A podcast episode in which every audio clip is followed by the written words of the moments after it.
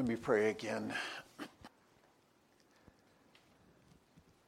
Father, these are glorious things that we've considered, and really they exceed our ability to even get our, our hearts and our minds around them.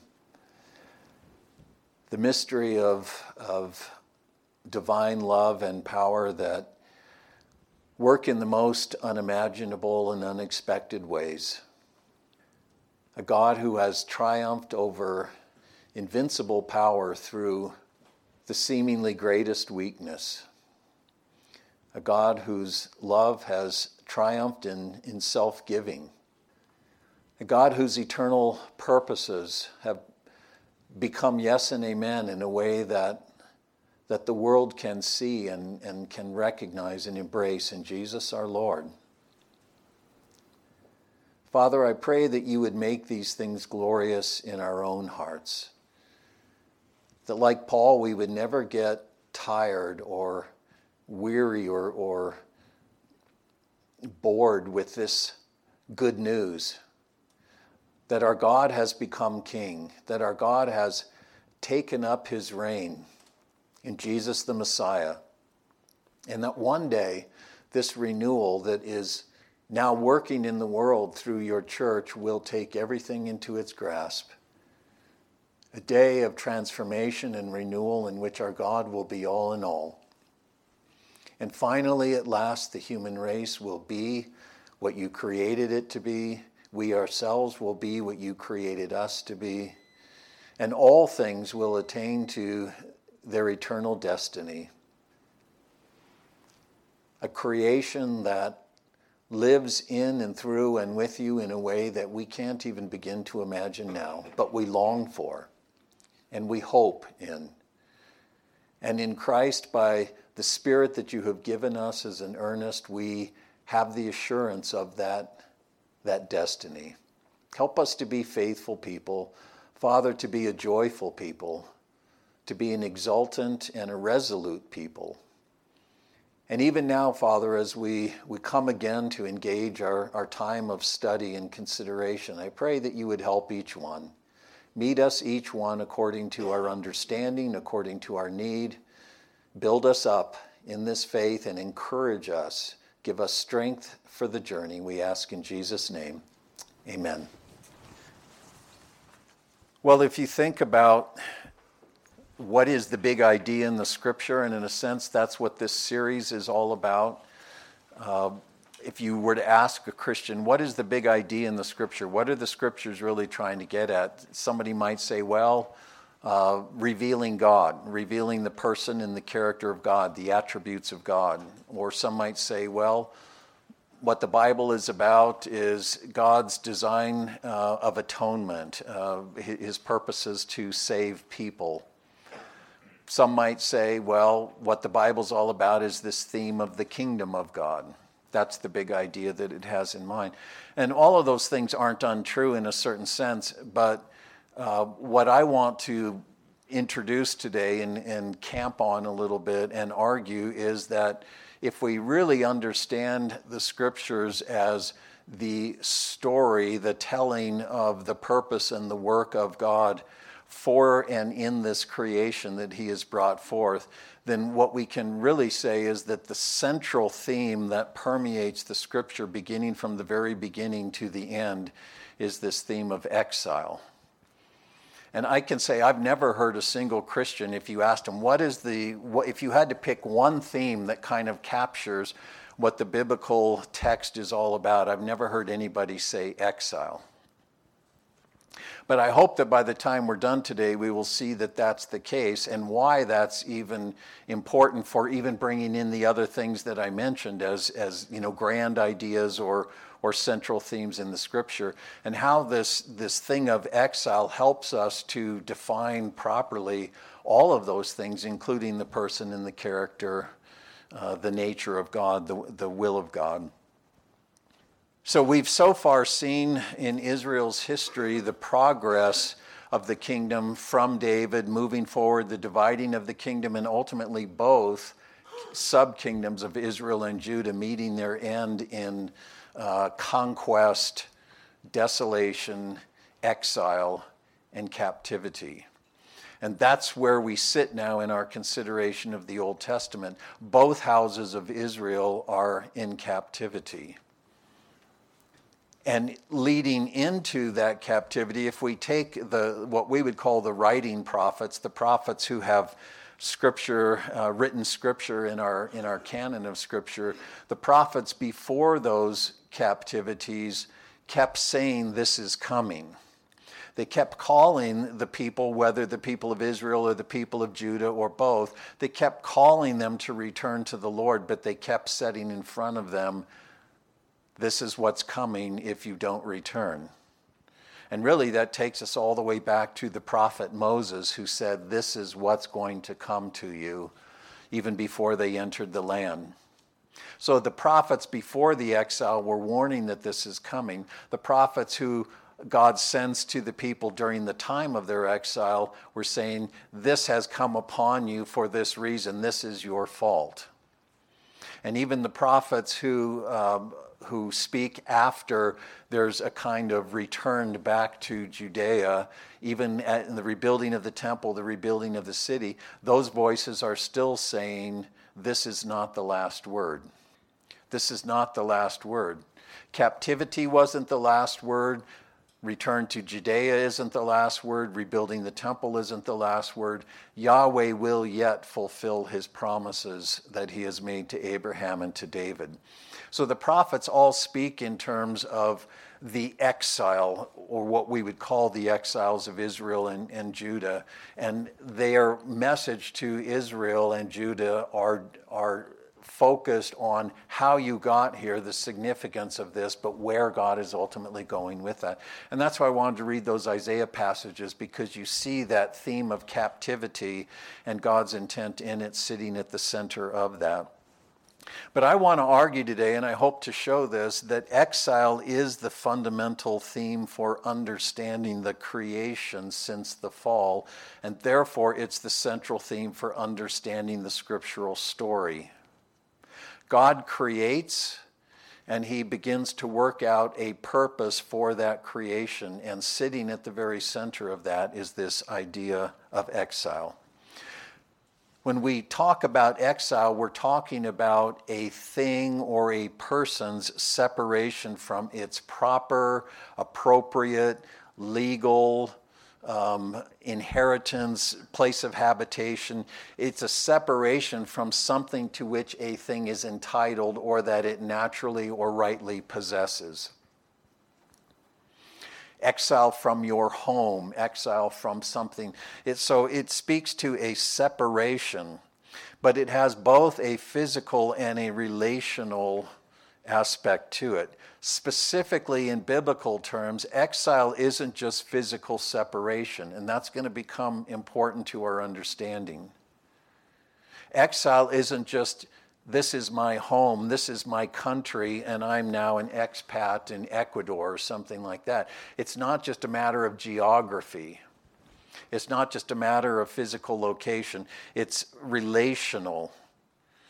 And there are two ways in which we see that to be the case. The first thing is that we saw from even the creation account that everything in the created order by God's design is related to everything else everything is related to everything else. That's the principle of shalom, the harmoniousness of all things. And harmony speaks to the relationship of more than one thing, right? Even musically, harmony is two different notes that are rightly related to one another. If you don't have two notes, you have unison, you don't have harmony. Shalom speaks to the harmoniousness of all things in the created order. And you've heard me say many times before, we see that even in the world around us, in physical laws, in, uh, in the cosmos, in ecosystems, the interrelatedness of the things that God has created. So, exile then at the first level involves intercreational alienation, alienation within the creation itself. But because all of the relationships between created things presuppose and reflect and are even ordered through the relationship of created things with the Creator, exile, first and foremost, has to do with the creator creature relationship. And if you think about Genesis 1 and 2 and 3 and how the, the creation is ordered and, and God speaks of its functional uh, operation and then what the fall actually does, the outcome of the fall, we see that these things are the case. And I use the example here that human beings are inherently related to one another in all sorts of ways, and I won't belabor that. But as image bearers, specifically, we are related to one another as sharers, co sharers in the image of God, so that the intra human relationship, the relationship between human beings, is defined and ordered by and functions within people's relationship with the God whose image they bear. This becomes very much at the center of the New Testament theology of the church, right? As we become reconciled, summed up, gathered up in God's own life in the Messiah, our membership within one another, our union with one another becomes actualized in the way that God actually intended it to be in the first instance. So, these two dimensions of, of exile in the relational sense, intercreational exile and creation, and exile involving relationship between creatures and the creator, those two dimensions are explicit in the Genesis account. Man was created image son for the purpose of mediating God's relationship with his creation. Man's design, man's intent, man's nature is relational. His function is relational. His vocation is relational. So, intimacy between the Creator and the creation exists and operates in and through humans fulfilling their own created design and function as kings and priests on God's behalf. We've talked about all of this, and this is introduced and underscored even in the creation event. So, what that means then negatively is that the scripture treats the fall in terms of relational alienation, not failed morality. Relational alienation. If you go back and you think about Genesis 3 and the fall, what happens because of the relational failure between Adam and Eve and God? Cursed is the ground because of you, thorns and thistles it will bear. Because the creation is related to God in and through human beings. And when the divine human relationship is distorted or degraded or destroyed, undermined or, or alienated in any way, then the relationship between God and the creation is also affected. The created order outside of the human realm didn't sin, it didn't do anything wrong. There was no failure on the part of the creation, and yet now the creation is cursed. It's set at odds within itself, and it's set at odds with man, and so ultimately, then it's set at odds with God Himself. And you've heard me say many, many times through the years that this is the sense in which primarily we have to think about the work of Christ as cosmic and universal as opposed to just the narrow, limited atonement way that we've been taught to think, oh, how many people get saved? Uh, the work of God is, is comprehensive because the creation itself was made subject, as Paul says in Romans 8, to this alienation principle. It's groaning in its own estrangement to which it was subjected because of human decision. So, as man is alienated now from God, that's expressed in his, first and foremost, in that severance from God's life. That's what the tree of life was all about. No more access to the tree of life. And that's expressed in the, in the text in this imagery of expulsion from the garden. The garden is the place where God dwells. So man is expelled from God's presence. That relationship is alienated. And at the center of that is that man is cut off from the one who is life and in whom man himself obtains life. Think again of Jesus' words later that will come Unless you find life in me, you have no life. You have no life in yourself life in the biblical sense inheres in God, and it's communicated to people through the intimacy of that relationship. So the text shows this fall of man in terms of cut off from the life of God. No access to the life of God, expelled from his presence. And because man is the interface between God and the creation, that divine human estrangement results in creator creation and human creation estrangement. So the fall left the creation cursed, severed if you will, exiled from its intended design as alienated from both its creator and the human Lord created to administer its relationship with the creator. That's what Genesis 1 through 3 teaches us. So the fall itself, here's the point the fall introduced the theme of exile. And it follows all the way through to the end of Revelation exile as the fracturing of the creator creation relationship at all levels, in all dimensions. And the rest of the salvation history focuses on remedying that problem. And because that fracturing of the creator creation relationship leaves creatures severed from their own true nature and function, and that severance from, our, from a thing's true nature and function, the scripture calls death. A thing dies to itself when it can no longer know itself and function according to its true intended design. That's what death is it follows then that death is the consequence of exile. Exile always means death. So in the scriptures, we see that the scriptures' preoccupation with ending the creation's exile is equally its preoccupation with life out of death. From the very beginning, death has come on the creation. Eve is named Eve, the mother of all the living, right? She's to be the instrument through which life will return to the creation. And we see over and over again this theme of life out of death, life out of death, life out of death, but in connection with this principle, this reality of exile that's some kind of introductory considerations to establish my claim, hopefully. But now I want to show that in the progress of the salvation history. So, expulsion from Eden is the first and the fundamental, the foundational, the, the ultimate manifestation of this thing of exile. Everything that comes after that, that we would call exile, is just a reflection or a further working out of that, a further expression of that. So we see that that exile from Eden is followed very quickly by this thing that we call the flood. That was the next great episode or a testing of exile. Why? It involved God remedying the creation's disorder. God brought a world into existence, but in the beginning it was tohu wabohu, uninhabited, uninhabited and uninhabitable. And God now begins this work of ordering and filling, ordering and filling. And what comes through this uh, thing we call the fall is the disordering, the, the disraveling of that. Not the doing away of God's creation, but the twisting and perverting of it, the disordering of it.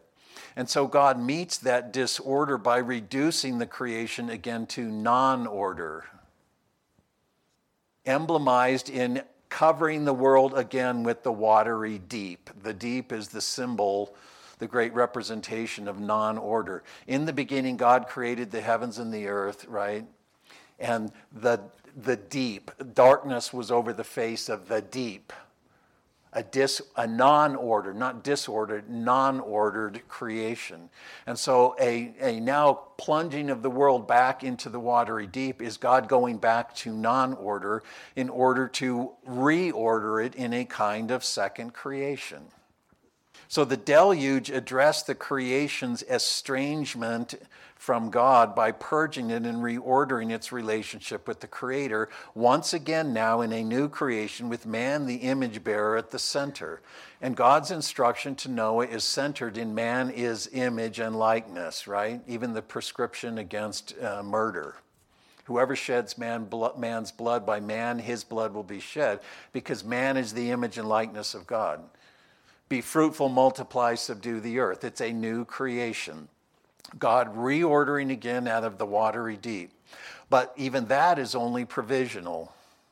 It's not really dealing with the ultimate problem. So we go from there to Babel, and Babel is another episode of the same sort of issue of trying to resolve this problem of exile. Here we have it being man's attempt to end his exile at the human level by seeking human unity.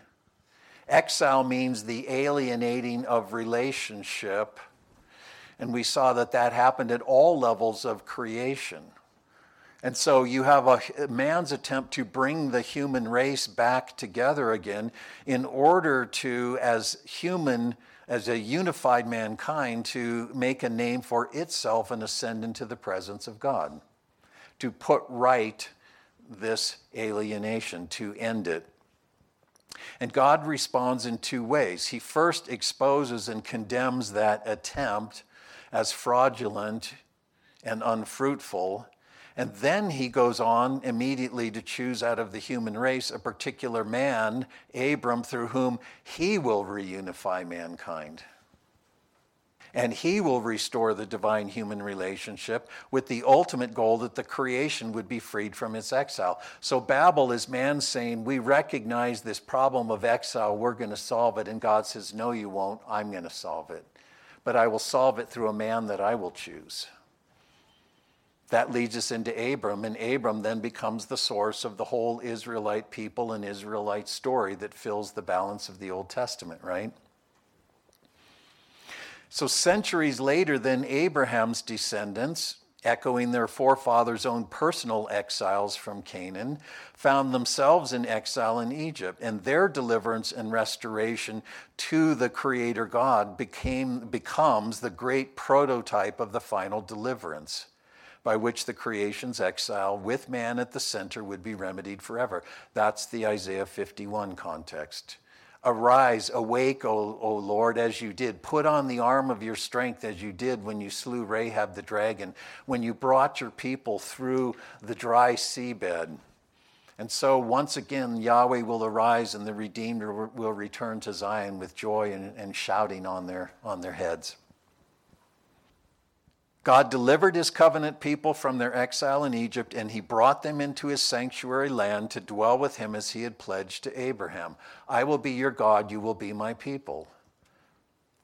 When he met with them at Sinai, he said, Build me a sanctuary that I can dwell in your midst. He ended their physical exile by bringing them out of Egypt back to Canaan, but their essential exile, their estrangement from Him, that remained unresolved. Remember, exile can have a physical manifestation, but ultimately it's a relational reality. And so bringing the people out of Egypt and bringing them into Canaan didn't resolve the problem. In fact, all of the first generation, except Joshua and Caleb, perished in the wilderness. They didn't even inherit the land. But God's verdict later is that they disbelieved me. They were estranged from me in Egypt. I brought them out for my own sake because of my faithfulness. They disobeyed me and they were unfaithful to me in the wilderness. I brought them into the land they've continued to be unfaithful. So they remain in exile in terms of what exile actually is, even though God is present in their midst. And that alienation showed itself, as we saw repeatedly through the ear of the judges. First of all, even in God's presence, he's behind multiple layers hidden inside a sanctuary and nobody can see him. A priest can approach him once a year, that's it. But through the ear of the judges, we see Israel's in the land, and yet they continue to show their and, and grow in and, and uh, manifest their alienation from God.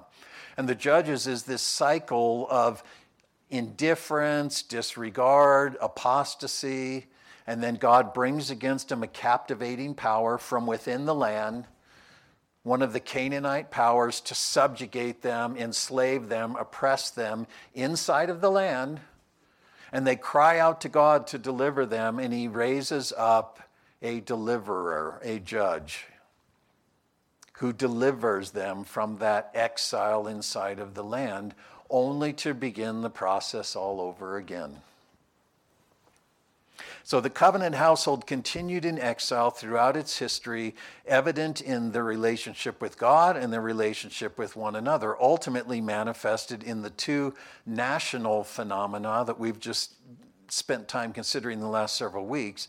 First of all, the fracturing of the Abrahamic household into two kingdoms, exiled from one another in a divided Canaan, in a divided uh, ultimately Davidic kingdom split into two, with only two tribes remaining to David, and then ultimately the exile of both kingdoms from the covenant land.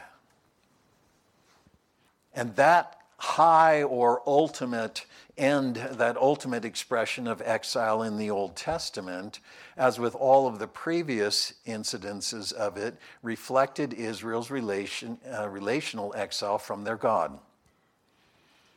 And that is underscored by the fact that before even Judah, the house of David, is sent into exile, Yahweh departs. You see this in Ezekiel 10 and 11. The Lord leaves. He abandons the land, he abandons his people, he abandons them to the Babylonians. So the Lord had been warning of this ever all the way back to before they even entered the land. If you go back and read Deuteronomy 28 and 29, Moses, while they're still on the east side of the Jordan, God is already warning them when they get into the land, this is what's going to come. And even when they were in the land through all those centuries, he continually exhorted them to return to him under the threat of desolation and expulsion. The prophets kept telling them this was coming, and yet it was inevitable. Why? Because relational exile ensured physical exile. What happened to them physically was just an outward showing of the actual reality of their alienation from God. So, in the end, the people that God chose as his agents for ending the creation's exile were themselves hopelessly subject to it. Adam and Eve's exile from Eden was their exile, and they couldn't resolve it. Exile, exile, exile. So, exile then involves displacement from one's proper sphere or place of inhabitation. And biblically speaking, exile is an imposed and an enforced circumstance. And what I mean by that is that it's not a willful choice. That circumstance of being displaced or being alienated is not something that, that is eagerly chosen, and it always involves some form of forcible constraint biblically speaking. Even with the patriarchs and their families who had their own personal exiles from Canaan, it was imposed on them by famine or by threat. Jacob fled the land because his brother Esau was going to kill him, right? It wasn't their choice to leave in that sense, and circumstances kept them from returning. Remember, Jacob wanted to return, he couldn't. Finally, he was able to. So, exile biblically involves, in a sense, not one's own willful choice. Gee, I want to do this. And it also is held in place by some sort of constraint. That means that the remedying of exile involves liberation. A person has to be freed from what prevents, or prevents his return to his rightful habitation in the scriptures, there's something that keeps this thing of exile in place. And that's why the remedy to exile is liberation. If you think back, and maybe you go back and read these Isaiah passages again after what we talk about today, and you see these dynamics woven together. God says, I will arise, I will liberate, I will set the captive free. So, what is the remedy then to exile, redemption. Redemption is the remedy for exile. And once again, the Egyptian Exodus is the singular, great, enduring example or prototype of that throughout the Old Testament. That passage that we read from Isaiah 51 is referring back to that and saying, God, do that again. Do that again this time in an ultimate and in a determinative way. I mentioned here that Christians, if you ask Christian, well, what is redemption? It's part of our vernacular, right? We, we, that's one of our Christianese terms. But if you ask people what is redemption about, people will generally think in terms of Jesus dying, and they'll, they'll think redemption is just like a synonym for atonement.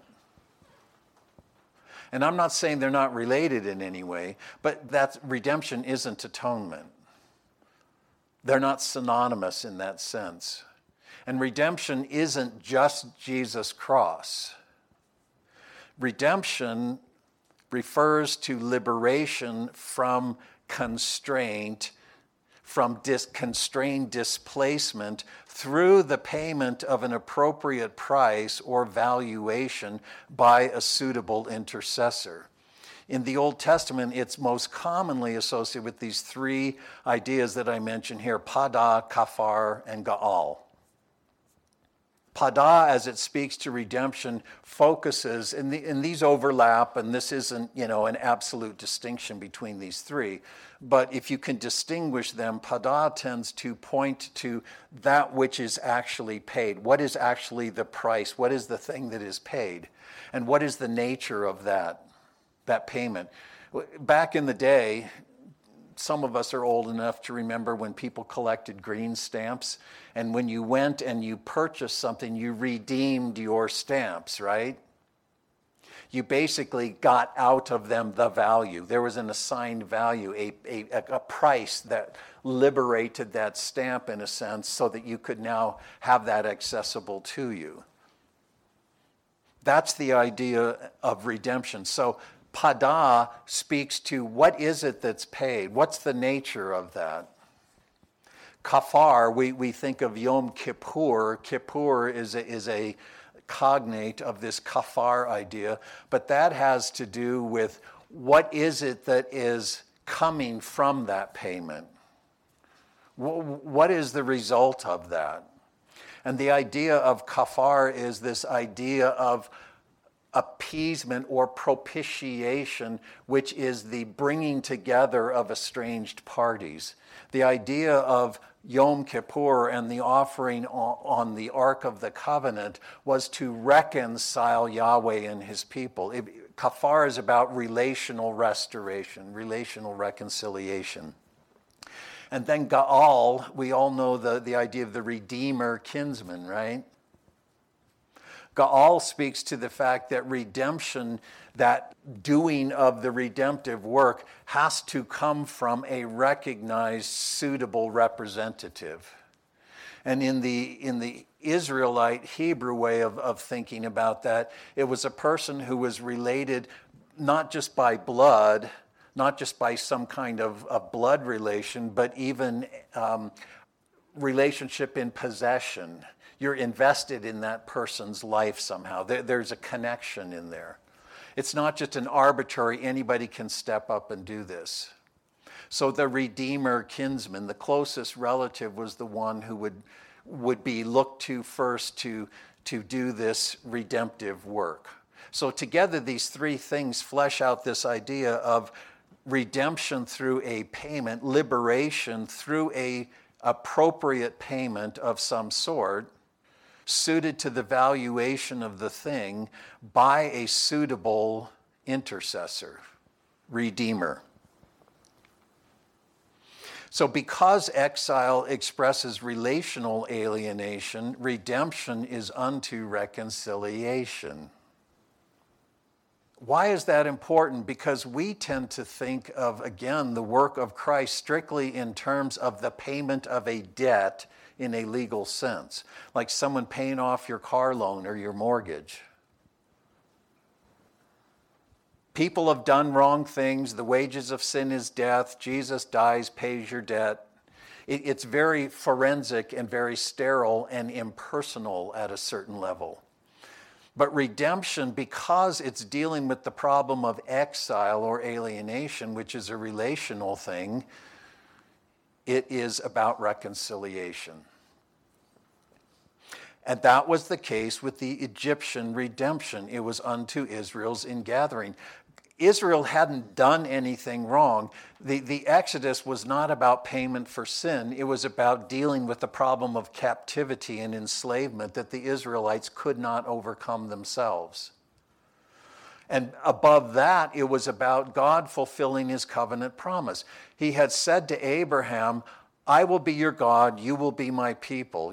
I will make you a great nation. I will dwell with you. You will dwell with me. You will be my people. Egypt stood between that promise and its realization. And so, even in the making of the covenant, God said, Know for certain your descendants are going to be enslaved, but I will bring them out and I will gather them to myself. And so, even in Exodus 15, the song of Moses is not saying, God brought us out of Egypt and he paid the debt for our sins, so now we can get on with our lives. There was no sin debt to be paid. It was a great redemptive work by which bondage was broken so that God could gather his people to himself. And that's what they said. You have brought us out to bring us to yourself, to, inha- to be with you in your holy mountain. So, the, if the Exodus, the Egyptian Exodus, is the great prototype of God's ultimate design for his creation, dealing with this thing of exile through redemption, we have to look at it through that sort of lens. And again, you've heard me say many times, it's very significant that Jesus chose Passover as the time and the circumstance to interpret his cross, not Yom Kippur. He chose the episode that had its focal point in the Egyptian captivity and God arising and liberating his people to gather them to himself. He said, That's the context for understanding what I'm doing tomorrow when I go to the cross. And don't get me wrong, I'm not denying this issue of atonement, the death of Jesus, payment of sin. I'm not denying any of that. I'm saying all of that has to be looked at and understood through the lens of this. So God liberated his people to bring them to himself so that he could dwell among them, just as he'd pledged to Abraham. And as long as exile continued, the covenant could not be fulfilled. And only Yahweh's redeeming hand could liberate Israel from its bondage and gather them back to the sanctuary land. The payment that God had to pay was a power greater than Egypt. He had to overcome the gods of Egypt, the power of Egypt. He had to be mightier than the subjugating power to liberate his people. But he didn't just set them free, he set them free to be with him. Reconciliation in that sense. They hadn't done anything wrong, but they were alienated geographically from him. They could not be with him in his dwelling place until he liberated them. So redemption resolves exile, and that was the case in every instance in Israel's history, whether outside or inside the covenant land. As I said, in the time of the judges, they never were exiled from the land, but this reality of exile and liberation, redemption, came from within the land by God raising up redeemers liberators, judges, who overcame the oppressors and led the nation back to God relationally. And so it was with Cyrus, as we read in Isaiah. Cyrus was God's Mashiach, his messianic redeemer, whose decree because of his sovereign power, enabled him to issue a decree that released the captive so that they could return to rebuild the habitation that their God would again take up his place in. So, physical captivity and exile, whether inside or outside the land, characterized Israel's long history, but it reflected and it underscored that ongoing, unresolvable relational exile. And if physical exile contradicted the covenant promises and hindered their fulfillment, Israel's relational exile absolutely precluded the fulfillment of that covenant and its promise. Wherever Israel was in proximity geographically to their God, they could not solve their problem of exile. Why is that important? because Cyrus released exiles who returned to Judea. And they rebuilt the temple. And later, under Nehemiah, when he came later, they rebuilt the city. And many people, I would think, I would guess, probably most Christians, and even some Christian theologians say that was the end of exile. It lasted for those 70 years, and then through three episodes of return, uh, you know, the Jews came back to Judea, and that was the end of the exile. Well, they didn't view it that way. The Jews didn't view it that way. Physically, yes, they were back in the land. But if you look at Nehemiah's prayer, and this is after the hundred years after the temple is built, or nearly, and they've completed the city walls, and he says, We remain slaves to this day. Why were they still in exile? Because the problem of relational alienation, relational exile, had not been addressed. Painfully evident in the empty sanctuary. Yahweh had not returned to Zion. Painfully evident in the throne of David being presided over by Gentile powers, a succession of Gentile rulers. Yahweh had not returned. He left before the desolation of Jerusalem and he had not returned. That meant that the relationship between the Abrahamic people and their God had not been restored. They were still in exile. So the enduring hope of Abraham's household, even after they returned and rebuilt the temple and the city, it was a hope that Yahweh himself had inspired in them, and he continued to nurture and press them towards through his own affirmations, through his prophets, as we read even this morning. That enduring hope was that a day was coming when their covenant God would arise and redeem them from their essential exile and its bondage, which was their enslaving alienation from him.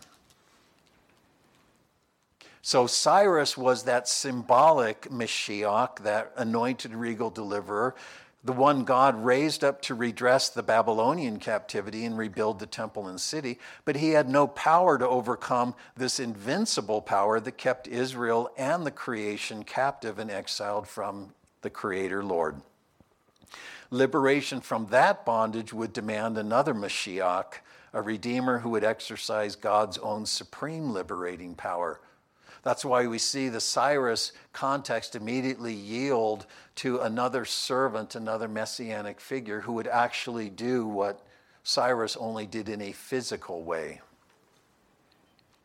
That Redeemer would free the entire creation from its bondage by addressing human alienation, thus bringing true liberation and return to God through forgiveness, through reconciliation. And then, when that happened, then Yahweh would return to his sanctuary and begin to administer his rule in the earth through his ordained king, the son promised to David. That's what Israel was waiting for, that's what they were hoping in.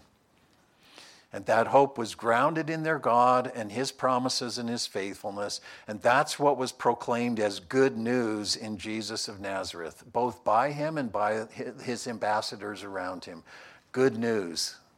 The time is fulfilled, the kingdom is at hand. And that was accomplished in the great exodus of Calvary. How do we most think of Calvary? As God arising, using his mighty power to liberate the captives from that which had enslaved them, that from which they could not liberate themselves. Padah, Kafar, Gaal. What is this payment? What does it accomplish? Who is the suitable one who can make that payment? And if you, you know, we, we're all familiar with John and the upper room discourse, and that is very much Jesus interpreting what's going to happen the next day. And he's doing that in the context of what? A Passover meal. It's in the Passover that we understand what he's doing. Is there payment for sin? Yes. But the issue is sin as an alienating principle, not simply a catalog of bad behavior.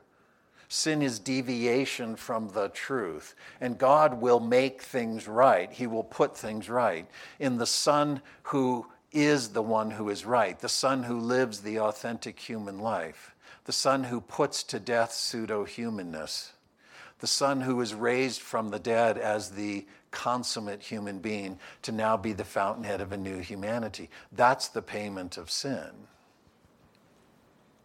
And that redemption is ultimately realized in the reconciliation that came at Pentecost with the outpouring of the Spirit, where we become members of God.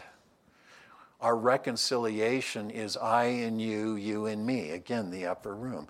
It's more than just God isn't mad at me anymore. If redemption is under reconciliation, what is that reconciliation? It's the restoring of relationship in the ultimate sense. What is that? I and you, you and me. See, this is why exile is so critical to us understanding the scriptural story and the work of Christ, our Christian lives, what ultimately the journey that we're on, and where this is all going to go in the end. So I hope that in some sense we can see that this is a very, very, very important theme, uh, one that is crucial to the lens through which we look at all that God has purposed, what his designs were, what he has accomplished, and where this is all going. Let me close in prayer then, and then we'll sing this last song, which is a Christmas song, but it speaks very much to this theme. Again, looking at it, it's the song Come Thou Long Expected Jesus, and it deals with this in the multiple dimensions of that coming, the idea of his coming, both in terms of, of arising to do this mighty work and then arising to consummate that work. So let me close this then in prayer. Father, as always, I pray that you will work these things deeply into our hearts and minds. I know that they may be, in some regards, in certain pieces and portions, more or less familiar uh, to all of us who are here. But I pray that they would be, as Jesus said in his parable, like a, a treasure found in a field. That when a man stumbled on it and discovered it, he went and sold everything he had to go back and to be able to acquire that treasure. I pray that these things will be determinative for the way we think, the way we understand ourselves, the way we understand you, the way we celebrate and exalt in and worship our Lord Jesus Christ, the way we walk in the Spirit and give ourselves to the work that He is doing not just in our personal lives, but in renewing this creation toward the day when everything will be summed up in the Messiah and our God will be all in all. Cause these things to be precious to us, cause them to be the marrow of, of our understanding and our existence, who we are as people. Cause them to be fruitful in us and through us as we are heralds and ambassadors of this good news of the faithfulness of our God. We implore these things of you, recognizing, Father, that this is the intent that you have, this is the work of your Spirit, and may we be fully yielded to your Spirit as he accomplishes this glorious end. We ask these things in Jesus' name. Amen.